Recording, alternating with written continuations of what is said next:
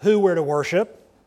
In verse 4, he says, You shall not make for yourself any idols or any likeness of what is in heaven above the earth or beneath the earth or the water under the earth. You shall not worship them or serve them, for I, the Lord your God, am a jealous God, visiting iniquities of the fathers on the children of the third and fourth generation of those who hate me, but showing loving kindness to thousand to those who love me and keep my commandments. He tells you how he is to be worshiped. So you see who, how, and then the third commandment is you shall not take the name of the Lord your God in vain for the Lord will not leave him unpunished who takes his name in vain. So he tells you to what extent he's to be worshiped.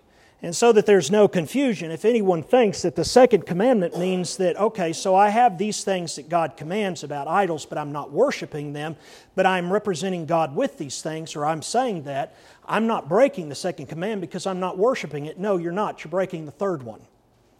Because to make any image or to make anything and to uh, attribute to it God other than what God has revealed in His Word is to take His name in vain, is to use it frivolous, frivolously. And so then we come to the end of it, and it talks about when are you to worship Him. But I want you to notice something as we look. He says, Remember the Sabbath day to keep it holy. Six days you shall labor and do all of your work. But, on the se- but the seventh day is a Sabbath of the Lord your God. In it you shall not do any work. You and your son or daughter, your maid or your female servant, your cattle or your sojourners who stay with you. For six days the Lord made the heavens and the earth, the sea and all that is in them, and rested on the seventh. Therefore the Lord blessed the Sabbath day and made it holy. What I would just point out to you from reading that is when you remember that the Ten Commandments when they were given, it was at a mountain that was shaking the ground and there was fire and smoke rising above it. There was no other time in the history of mankind that anything had been delivered in such a manner to a people so personally.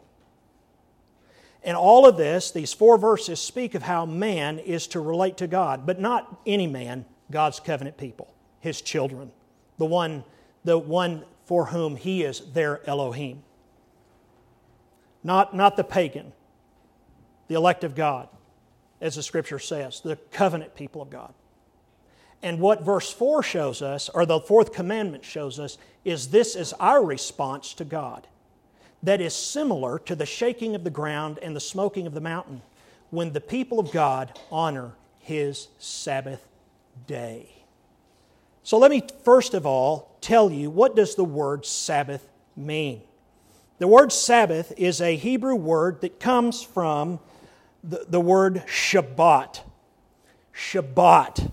Apparently, and it derives from the meaning to cease. So, Sabbath means to cease. The Sabbath being the day that the regular labor ceases. Exodus cites God's work of creation on the basis for the command of verse 11. The command in verse 11 is this look what it says he says, For six days the Lord made the heavens and the earth, the sea and all that is in them, and rested on the seventh. Therefore the Lord blessed the Sabbath day, and he made it holy. Now, Deuteronomy, if you want to just write this down, Deuteronomy chapter 5, verse 12, says the basis of the Sabbath is an ordinance on the deliverance from Egypt. So when we say an ordinance, it's a sacrament, it's a means of grace not a means of grace that it saves you, but a means of grace that it points to the way of salvation. So the Sabbath ordinance is rooted in two things. This is what I want you to get by way of introduction. The Sabbath ordinance, or the Sabbath sacrament, whatever you want to call it, the ordinance is rooted in both creation and redemption. It looks backwards to God's creation. That's what verse 11 does. Genesis chapter 2, verses 2 and 3. The Sabbath looks back to God's creation. But Hebrews tells us something interesting. In Hebrews chapter 4, verses 1 through 11, it says that the Sabbath also looks towards the final redemptive Sabbath, rest of God's people. Where will that happen? In the new heaven and the new earth. The final Sabbath. So, the observance of the Sabbath day, where God gives the fourth commandment, and he tells his children what they're to do, his covenant people what they're to do, their observing of the Sabbath is both looking back to creation and looking forward to creation's restoration, the new creation that all comes through Christ. The creation was created by Christ, and the new creation will be created in Christ as well. And we will have what is known as the Sabbath rest for eternity. That's what it means. What we struggle with here, we will cease doing there. Sabbath means to cease. So that's what you need to get take away this morning is it does not mean to rest. The word is to cease. All right, I'm checking cattle resting in my truck, okay? Or I'm resting in my chair watching Jerry Jones. I cannot study the fourth commandment and not think of Jerry Jones. I almost think of him more than I think of God on the fourth commandment. Because there was a day you didn't have Sunday football. But I'm resting, and I've been told there's ox in the ditch, and I'm going to get that today. Don't worry, but I'm big boy. I can take it. What I want you to hear is this it means to cease. To cease. And so, what are you going to do if you're going to, just by way of introduction to apply it, if you're going to honor the Sabbath and you really want to honor it as a believer, and I'm going to show you, I'm going to prove it up why you should, and you want to honor the Sabbath as a believer, the Lord's Day as a believer, you're going to have to cease your resistance. What do they say to somebody they're handcuffing that's trying to get away? Stop resisting. You will not cease until you stop resisting. So let me show this. In verse 10, I want to show you one other thing so you understand our definitions. We're all on the same page of what the Scripture means. Okay, what the Scripture is saying by way of definition. Sabbath means to cease. Okay? But then he says in verse 10, shall not do any work. Shall not do any work. What does that mean? The Sabbath is not designed as a burden. The Sabbath is not designed as a burden but a blessed release from hard labor. That comes from Mark chapter 2, verse 27. So the Sabbath rest, to cease on the Sabbath, to cease to work, is not a hindrance, it's a blessing. The holiness of the day separates it to the Lord so that it's enjoyed by sharing His rest. We share His rest. He created the earth and the heavens and six days, rested on the seventh.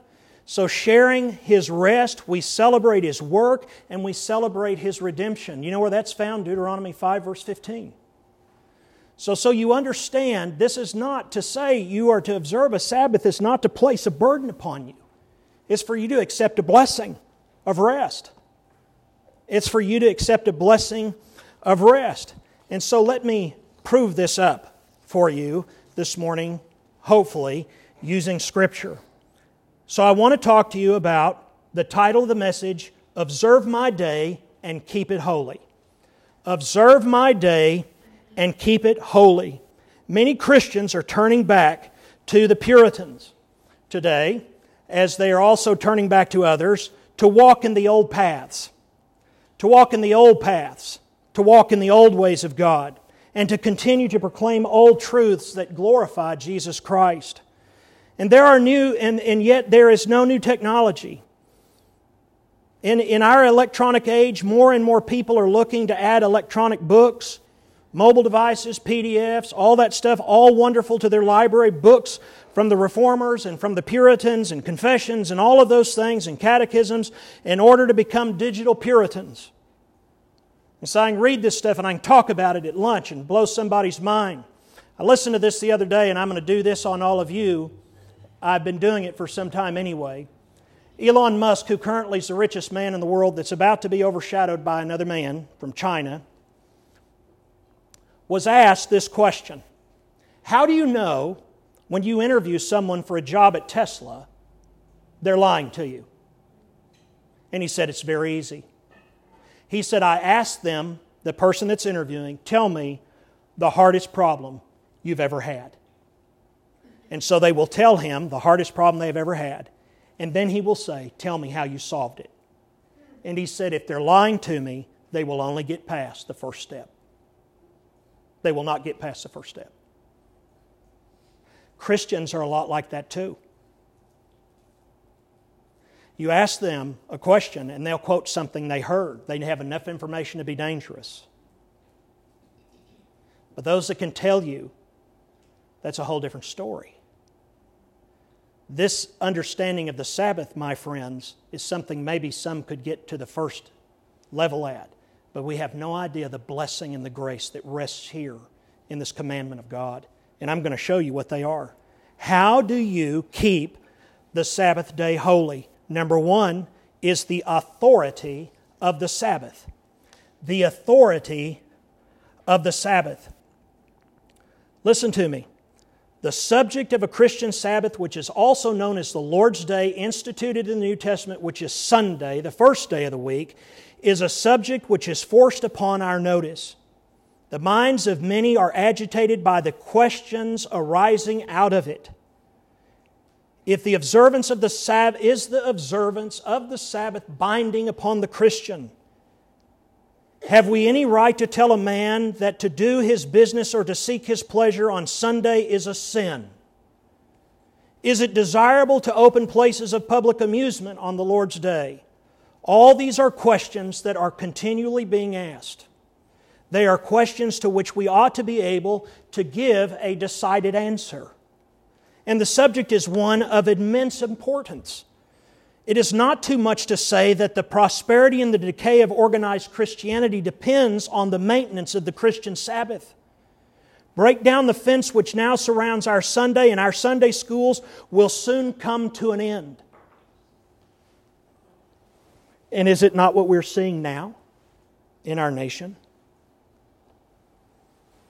Professing Christians will say, have a few plain words on the subject of the Sabbath as a minister of Christ, a father of a family, or a lover of my country, I want you to know something. I feel bound, especially at this place, to plead on behalf of Christians to keep Sunday for the Lord. And let me tell you why. The authority of the Sabbath. The authority of the Sabbath. Let us consider what authority the Sabbath stands upon. What authority does this day stand upon? For many of you, you would say, well, it was a mere Jewish ordinance that we are no more bound to keep it holy than to offer sacrifices. They, you would proclaim perhaps that the world, uh, to the world, that the observance of the Lord's Day rests upon nothing but the church's authority Mm-mm. and cannot be proved by the Word of God. You say wrongly, sir. It is my own conviction this morning from Scripture that the observance of the Sabbath, and write this down, is part of the eternal law of God.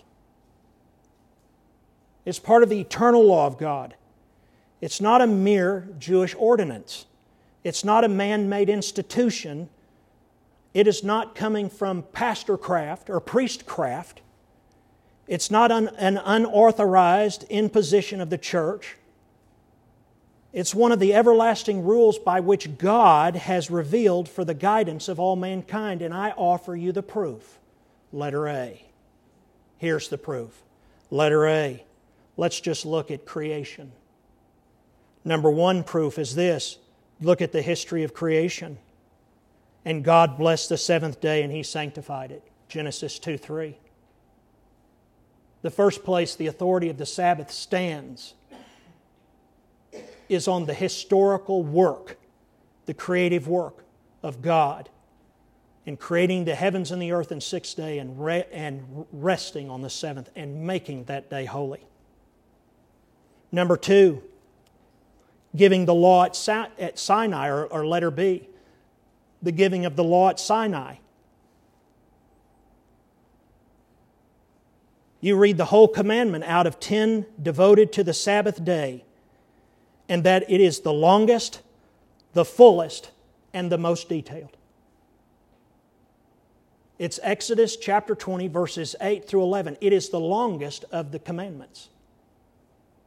And it is the last of the four commandments dealing with man's relationship to God before he starts with man's relationship with man. And it circles back to God because God is saying, This is who I am. This is, you worship me.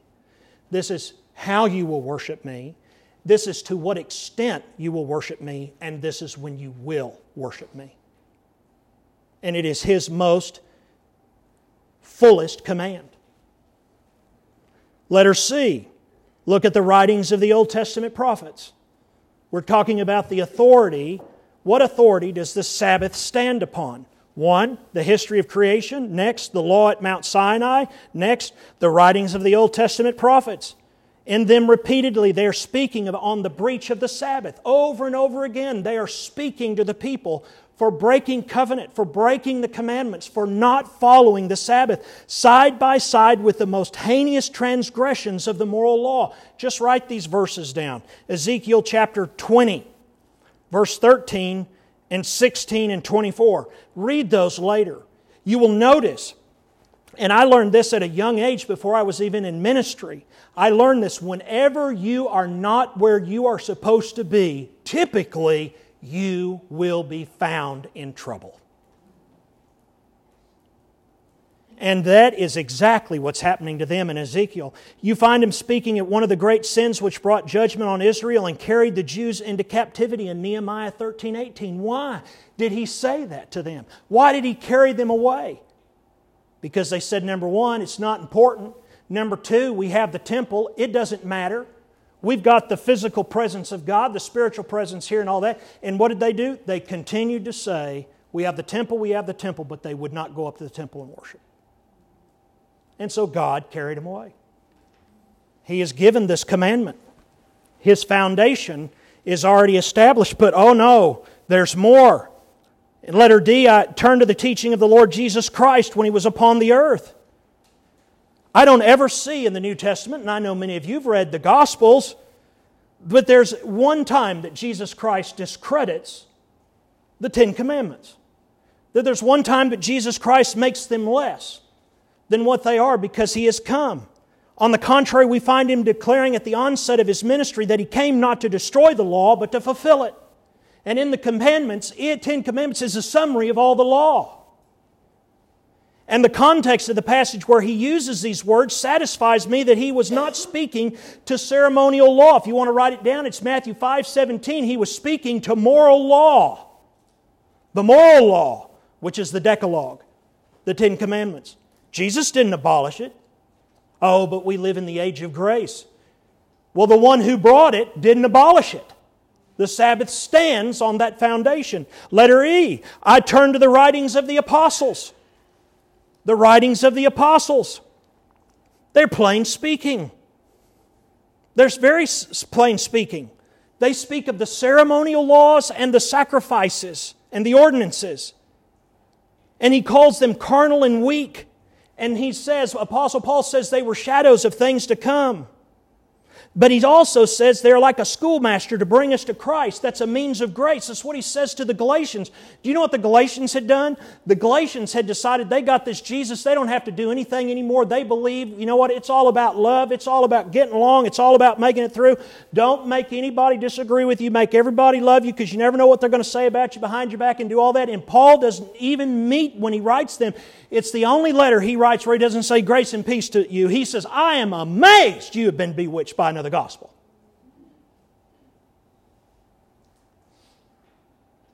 And it is in that gospel that he teach that in that epistle that he teaches, don't you know the law is the schoolmaster that leads you to salvation, to Jesus.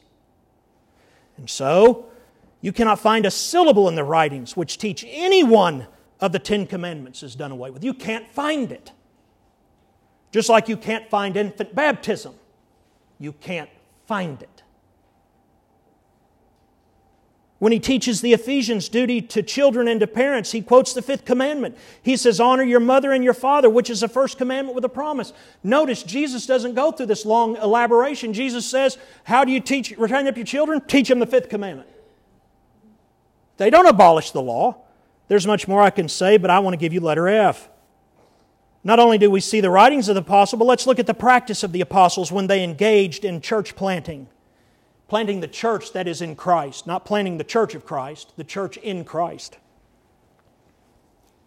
Acts chapter 20, verse 7, and 1 Corinthians 16, verse 2, you see of this spoken of as a day.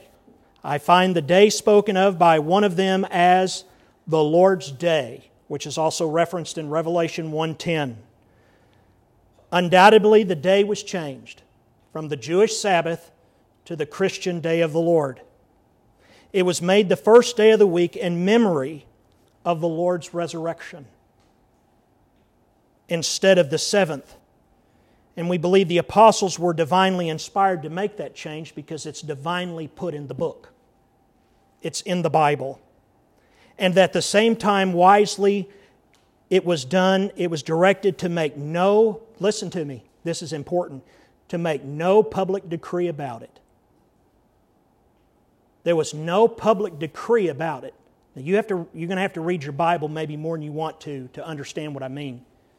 They were not to make any public decree about, decree about, decree about it. They were just to do it. And there is a reason. Because all it would have done in Jerusalem and in, in Judea and Samaria is raise the ferment in the Jewish mind and caused needless offenses. Remember, the Sabbath is not something that's burdensome. But they said, We are the new creation. Jesus Christ was raised as our new creation Savior. He was raised from the dead on the first day of the week, and that is when the way shall meet. The ecclesia, the church, on the first day, that is called the Lord's Day, or the Christian Sabbath. Number G, letter G. This is the last one. This is the last reason on which the authority of the Sabbath so you're going to have to, you know, call me over to the office or come have coffee with me, and you're going to have to prove up that the Bible doesn't say these things about the authority of the Sabbath. You're going to have to go beyond just your reason. I might have to Elon Musk you. The last page, or the, the last place to look, are the pages of unfulfilled prophecy in the Bible. Of unfulfilled prophecy in the Bible. There is a plain prediction, brothers and sisters, in the Bible that when the Lord shall cover all of the earth, he shall still be, there shall still be a Sabbath. Listen to these words. From one Sabbath to another shall all flesh come to worship before me, saith the Lord. Isaiah 66, 23. The subject of this prophecy no doubt is deep. But I want you to understand this. In the days to come on the earth, there is to be a Sabbath. And on the new earth, there will be a Sabbath. And in the Sabbath we have now is not for the Jews only, but as Isaiah says, it is for all flesh. All flesh. And when we see this,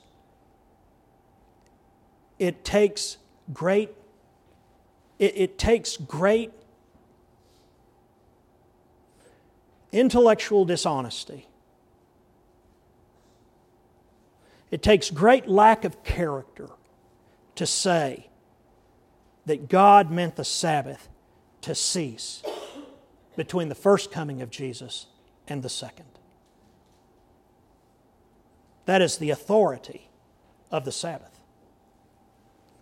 And I want to offer you two cautions before I move on to the purpose of the Sabbath. I just want to give you briefly two cautions. Number one, be aware of undervaluing the Old Testament. Be aware of undervaluing the Old Testament. I write this because of 20 plus years in the ministry. I know how people want to come back at this. There has risen of late years a most unhappy tendency to slide and despise any religious argument which is drawn from the Old Testament, and to regard the man who uses it as dark, but old fashioned, and a legalist. Here's the second thing I want you to be aware of beware of despising the law of the Ten Commandments. Beware of despising the law of the Ten Commandments at the coming of Christ's gospel, and with it, it did not alter the position of the Ten Commandments one hair's breadth. There is no testimony of it in Scripture. There is no testimony, testimony of those who have written faithfully in Christ for 2,000 years.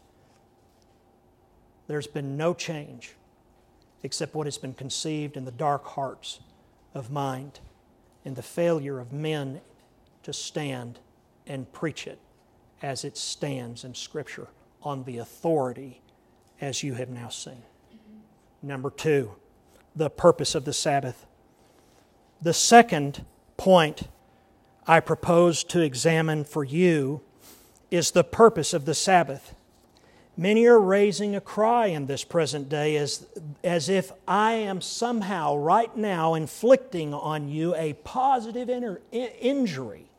That right now I am hurting you. I may be causing you to shudder at inviting somebody to come to church or to be this kind of Christian person. That I'm, that I'm somehow calling you to do something that is altogether culturally irrelevant, completely misunderstood, and absolutely insignificant. That is the cry, after all. But you see, I want you to understand something. What we learn from Mark chapter 2, verse 27 the Sabbath is God's merciful appointment for the common benefits of all of mankind. It was made for men. The Sabbath was not made for the Sabbath. Men weren't made for the Sabbath. The Sabbath was made for men. And with the Sabbath being made for men, those who observed the Sabbath, if they observed it, then no men had to serve those men that observed the Sabbath.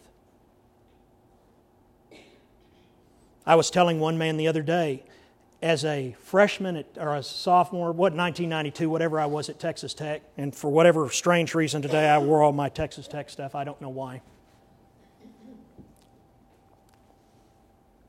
For some strange reason, though, back then you couldn't go watch the picture show on Sunday in Lubbock, Texas in 1992. The mall was closed. The only place it was open was black eyed peas and Furr's. Service merchandise wasn't open. That was the precursor to Best Buy. We thought that was the coolest thing because you could go in there and walk on, tre- walk on treadmills and ride tractors. That was before Best Buy. Service merchandise. There was nothing open. Chinese food restaurant, Chinese kitchen on 50th was open. Nothing was open except Furr's and the black eyed pea. And you know who kept those places open? And we all raced to get there when church was out. But if, the, but, but if there was no one to do business, then there would be no need to be open, right? So that's where the Sabbath gives rest to all men, because rest is a good thing. But let me show you something. It was given for the good of all classes, for the laity, for the laity quite as much as for the clergy. It's just as much as for you as those who are in the clergy, the, those of the, the people of God that, that stand in the pulpit and those that sit in the pew. It, it, it's not a yoke, but a blessing. It's not a burden, but it's a mercy. It's not a hard, wearisome requirement, but a mighty public benefit. It's not an ordinance which man is bid to use in faith without knowing why he uses it. It's for your benefit. It's for your enjoyment. It's so that your mind can rest, your body can rest, so that your cattle can rest, so that uh, whatever it is you have can rest, your laborer can rest. I'll tell you why this is so hard to preach in our society today. It's not because of the few of you that are going to accuse me of being a legalist to your own shame, but it's because Americans are workaholics. This is no problem in Germany. You get six months vacation, you work 30 hours a week. What a deal. I couldn't even make it. As a preacher, I'd have to preach two minute sermons. So let me show you a few things about this. I want to give you four things talking about the purpose of the Sabbath very quickly. The Sabbath is good for a man's body. The Sabbath is good for a man's body. We all need to rest.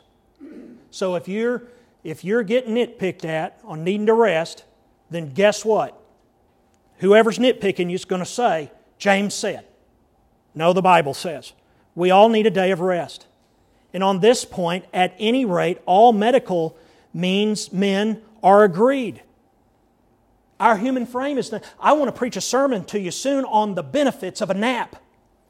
And you say, well, wait a minute. Well, some of you didn't hear that because you're already sleeping. But um, the benefit of a nap is this God gave rest as a benefit. Bennett, that's a means of grace. I'm going to show it to you. But that's another day. Number two, B, letter B, the Sabbath is good for man's mind.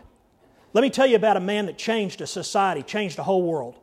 He was pastored by a man, you may not know his name, but you know his song. But the man that changed the world was this guy that was a lawyer named William Wilberforce. William Wilberforce was pastored by a blind old preacher that used to be a sodomite slave ship captain that got gloriously born again and became a pastor named John Newton of Olney. And John Newton, of course, wrote the amazing song, Amazing Grace. And of course, he hasn't been uh, canceled yet when you consider what he did. And so you have Amazing Grace, and you, William Wilberforce makes a striking point because what did William Wilberforce did for 40 years in Parliament with his little group known as the Clapham sect? Not politicians, they went to Parliament, and four, it took 40 years. They abolished the slave trade. And when that happened, you had slavery end in this country. But this is what Wilberforce says. At every point that Wilberforce spoke, they said, he declared that his brilliance and power of endurance was because he regularly observed the Sabbath day. I would not say that's the only reason. But when he walked to Parliament, he quoted out loud the 119th Psalm. The man that did, I want you to think about that. To end, I mean, we're talking about, we're not talking about biblical slavery. We're talking about the slave, root slavery, the bad stuff. The man that changed the world had such most important job on the planet that affected millions and millions, he could do it in six days and rest the seventh.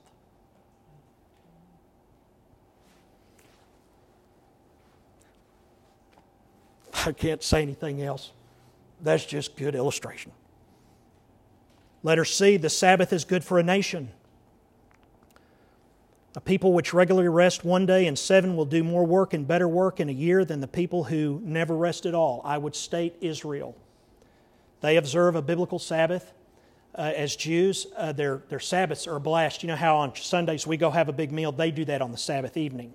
The women come in, they light the candles. Ah, Shema, they do all this stuff, and then it's everybody grab a fork and run to the table. And you got ribeyes. It is huge. It is a blast. They sing all night, and they still show up for church. Or well, these are the Messianic Jews, and they they show up the next morning, and, it, and of course they're not showing up for church. They're showing up for whatever they're showing up for. But anyway, they have this huge thing. What we do on Sunday afternoons and then have to take a big old nap, they do on, on the Sabbath evening at the sundown. Then they sleep really good and show up at church, and man, they're jazzed. And then after service, and that night when the sun goes down, they eat all the leftovers. I mean, they party. But here's the point Bill and Johnny went to Israel several years ago before I went, and then I went, and then I've been back several times.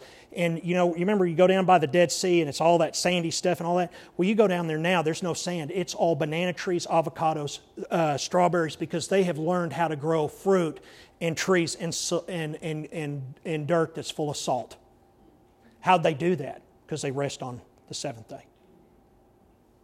They rest and they observe it, and you're not even going to be able to get a hamburger, trust me, in Jerusalem on a Saturday during the Sabbath unless you go to the red light district. And they do serve bacon on them.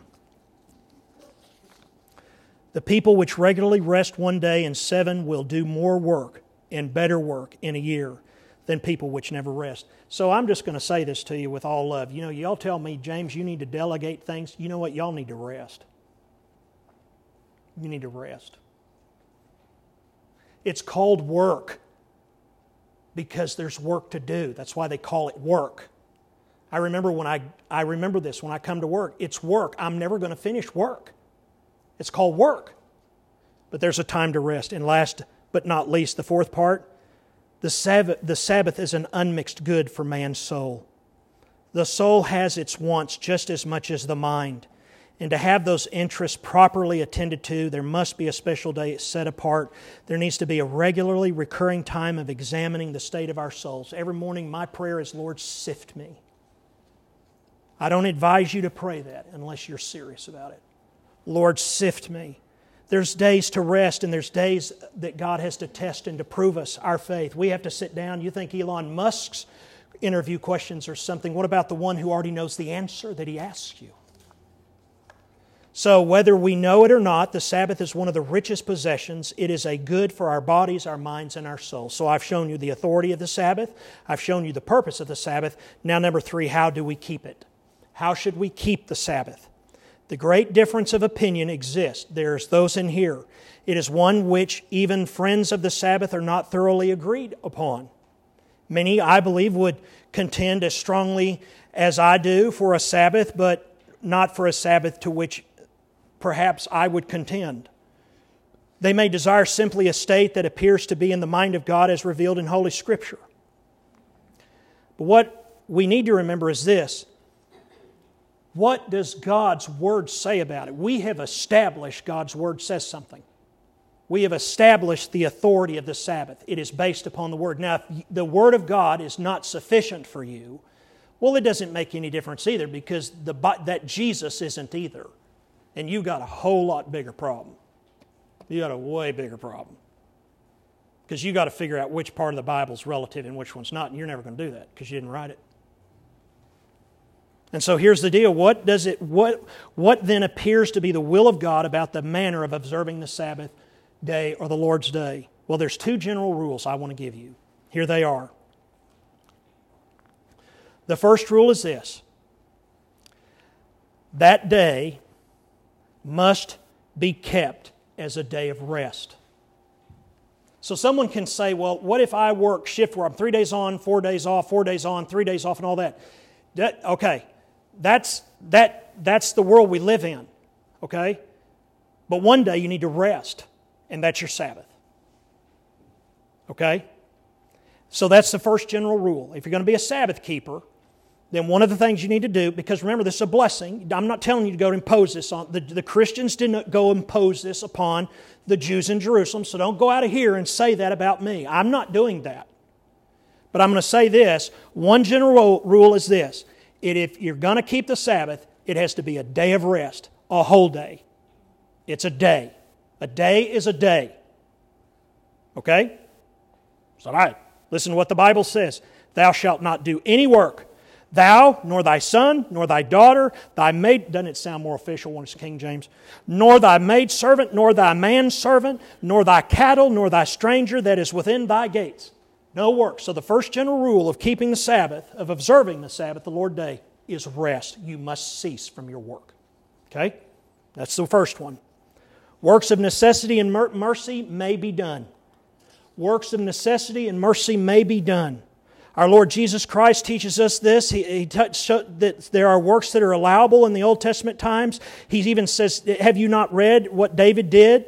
Have you not read what the priests in the temple, uh, they profane the Sabbath and are blameless? Matthew 12, verse 5. Whatever, in short, is necessary to preserve and maintain life, whether of ourselves or other creatures, or to do good for the souls of men, may they be done on the Sabbath day with total confidence. It is done without sin. So, acts of ministry, acts of mercy, and acts of necessity. Of all three of those, the one that is the acts of necessity, you have six days to figure out how to make that not be a necessity on the seventh. But I mean, if, it's, if you're running cattle and it's 10 degrees below zero outside and you don't make it to observe your Sabbath because you got to go break ice, fear not, you are not sinning to feed the cattle. Got it? All right.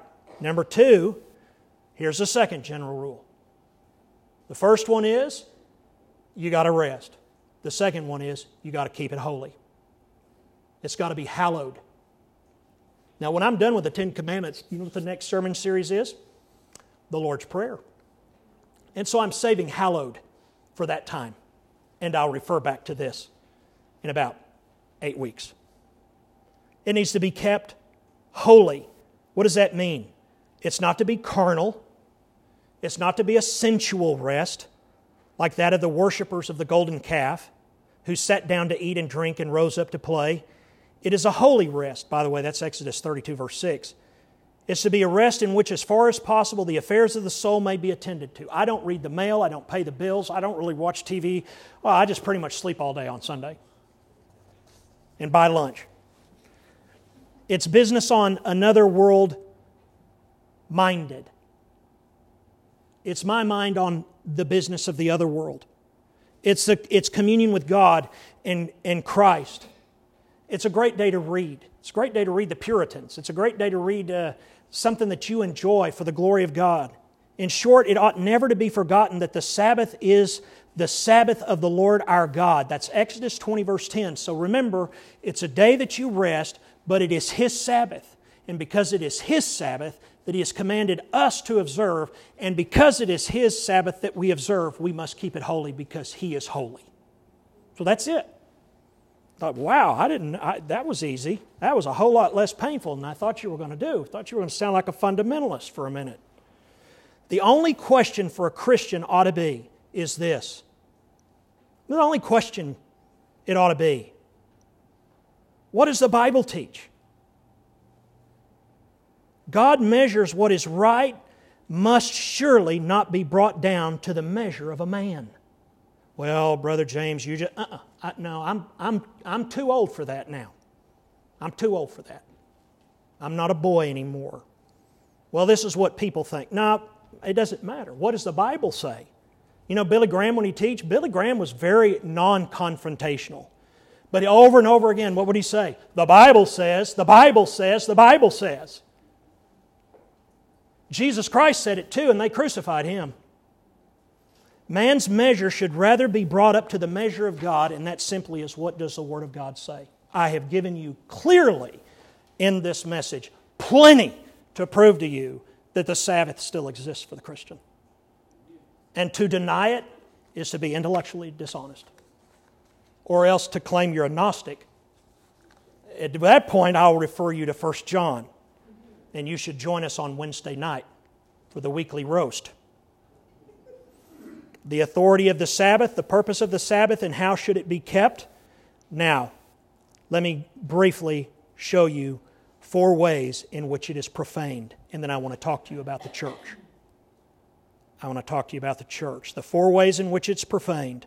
There are two kinds of Sabbath desecration which require us to notice. One is the more private kind of which thousands are continually guilty and which can only be checked by awakening men's consciences. They're continually guilty because of their private Sabbath consecration, desecration, what's going on in their minds. I mean, the reckless, thoughtless, secular way of spending the Sunday, where everyone looks around him must know this is common, who make the Lord's Day a day for giving parties, for looking to their own accounts, for doing unnecessary journeys, for quietly transacting worldly business, a day of reading things that do not edify God or you. This is the sort of thing that needs to be checked. That's desecrating the Sabbath privately. Do not worry, I am not coming to your house to see if you desecrate the Sabbath privately. I have enough desecration to deal with. Thank you. Number two, the other way that the Sabbath is desecrated is the public kind, which can be only remedied by public opinion and the strong arm of the law. The strong arm of the law. Now, there are those that will say you cannot legislate morality. I disagree. You can because legislation is moral. I think what is meant to say is you cannot legislate behavior. I cannot legislate behavior in my home, but my two children will tell you that I did legislate morality. Because when their behavior was not in line with what I legislated, uh, they got the Board of Education to the seat of knowledge. It had nothing to do with morality. It had to do with behavior. I cannot legislate how you behave. but I, because, legisl- because it's moral, I can definitely bring to bear the consequences. And so let me just close this portion. I have much more to say, but there's something better. I want you just to hear this as I finish this part so you know that regardless of what you believe, you know what I believe. So long as the Bible is the Bible, so long as the Bible is the Bible, the fourth commandment is the fourth commandment. Now, listen to me. You don't need to take any more notes. I want you to listen to me.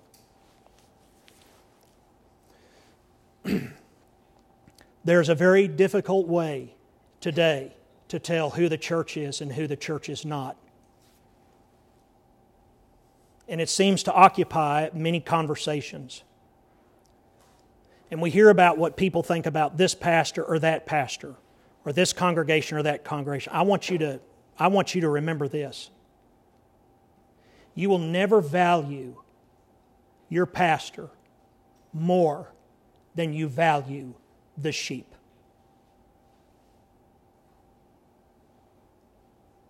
You will never value the ministry of the pastor more than you value the sheep.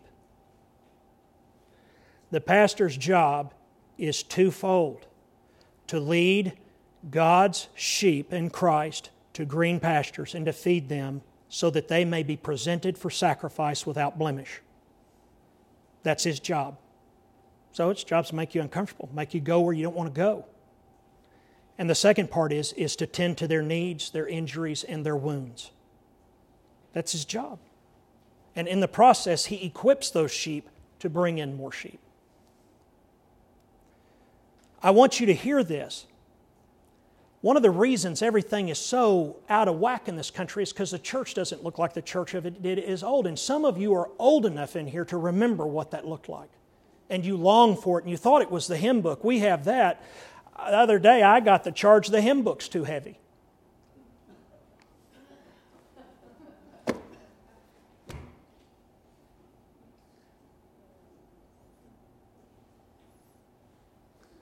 Ladies and gentlemen, there is no condition on the earth in which the church cannot survive.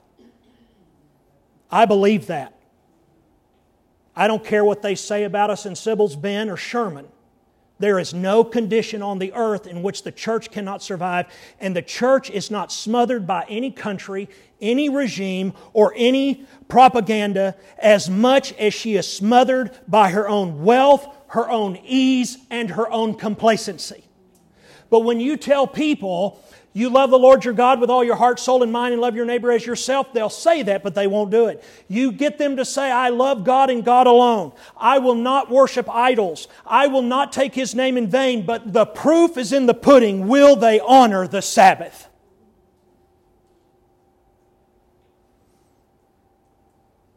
One of the worst events in all of human history, particularly the Christian church, and it is the basis for part of the founding and part of the error of this great nation of ours, is what Constantine did with the Edict of Milan in 313 when he Christianized, when he made the Christian church under the way of the under the wing of the state. And there are evangelicals today that believe that is exactly what's to happen today. No, sir that's not what's to happen. It's never going to be that way. Remember, the Sanhedrin, the lawyers of the day, they, what did they always do? They always tried to trip up the men of God, particularly the man of God, the Son of Man. And how did they do it? They said, Well, listen, Jesus, we want to ask you a political question. What's going to happen here and here? And this is what Jesus said. He said, Render unto Caesar what is Caesar, and render unto God's what is God's. Because Jesus Christ knows who put Caesar on the throne. The greatest churches, I want you to get this, the greatest churches in the history of the world, you can't name.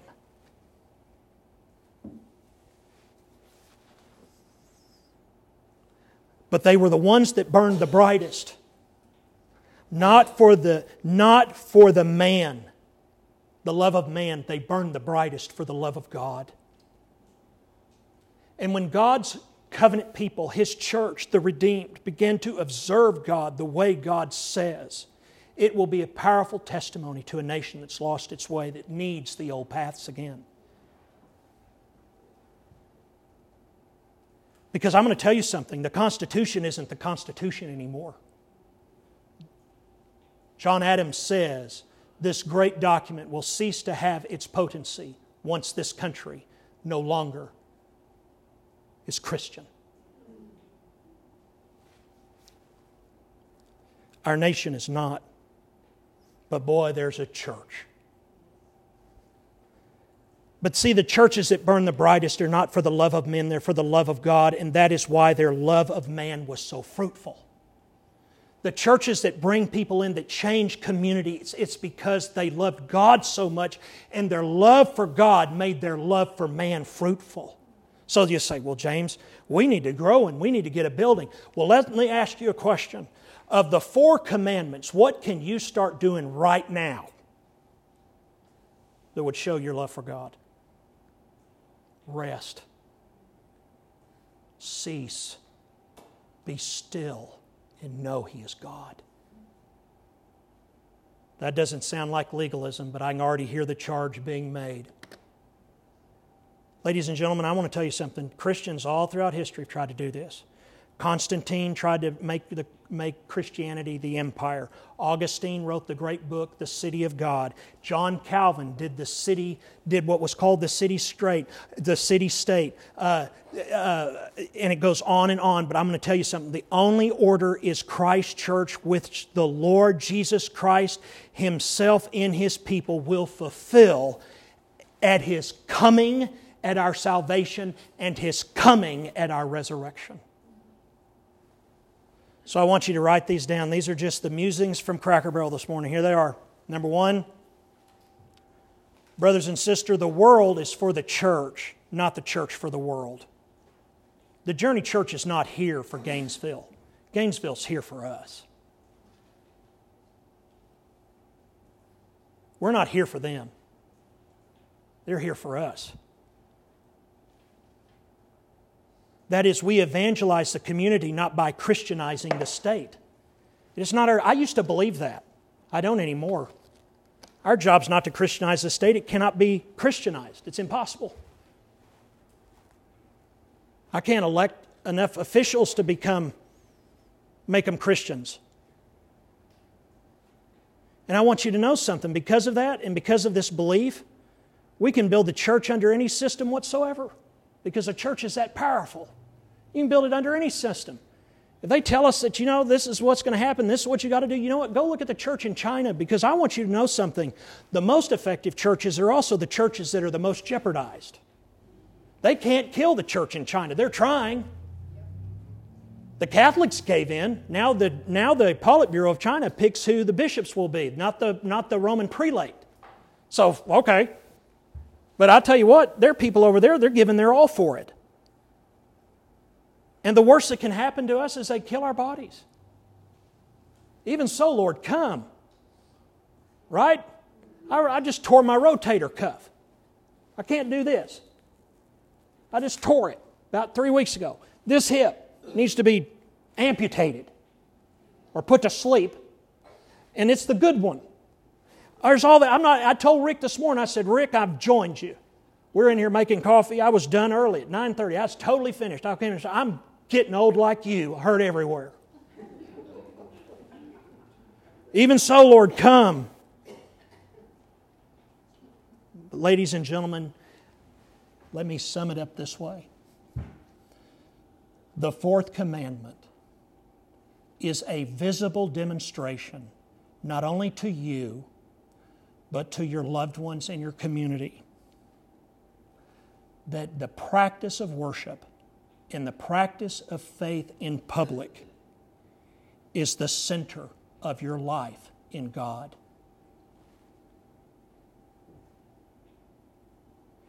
And that you truly have come to the place when you want to go worship Him that you can say, I will have no will but His.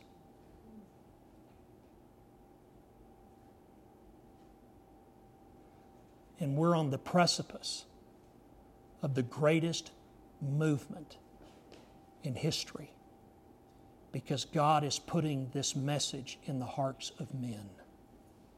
Men in Christ preaching to churches in Christ. Not everybody in those churches is in Christ because they're not born again. If this doesn't make any sense to you, I have only one thing to say. You must be born again. It's true whether you need it or not. But I want you to know this the church is so valuable. I have been asked, and just recently, why are you pastoring such a small congregation? And my answer is, you don't know the value of those sheep. You find value in numbers. I see their roots and I see their fruits. Fruits.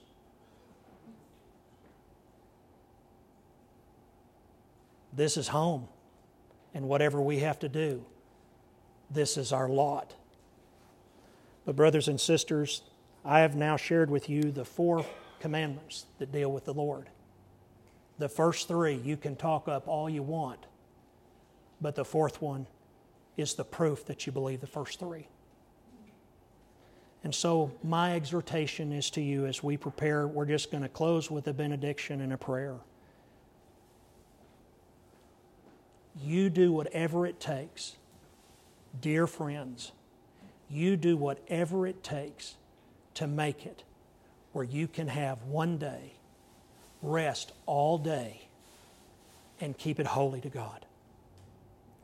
And you will see your life will completely change. Because you know why? You will not have to wonder, am I making God happy?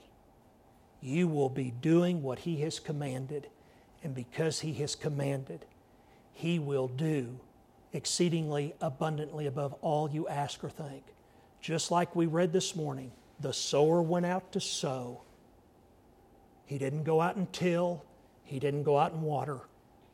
He went out and sowed, and he went to bed. Do likewise. Rest and keep this day holy. This is not a burden for you, this is a blessing. But don't believe anybody foolish enough to tell you it does not apply to us because the Bible is the Bible and the fourth commandment is the fourth commandment. May God add his blessings to the preaching of the word.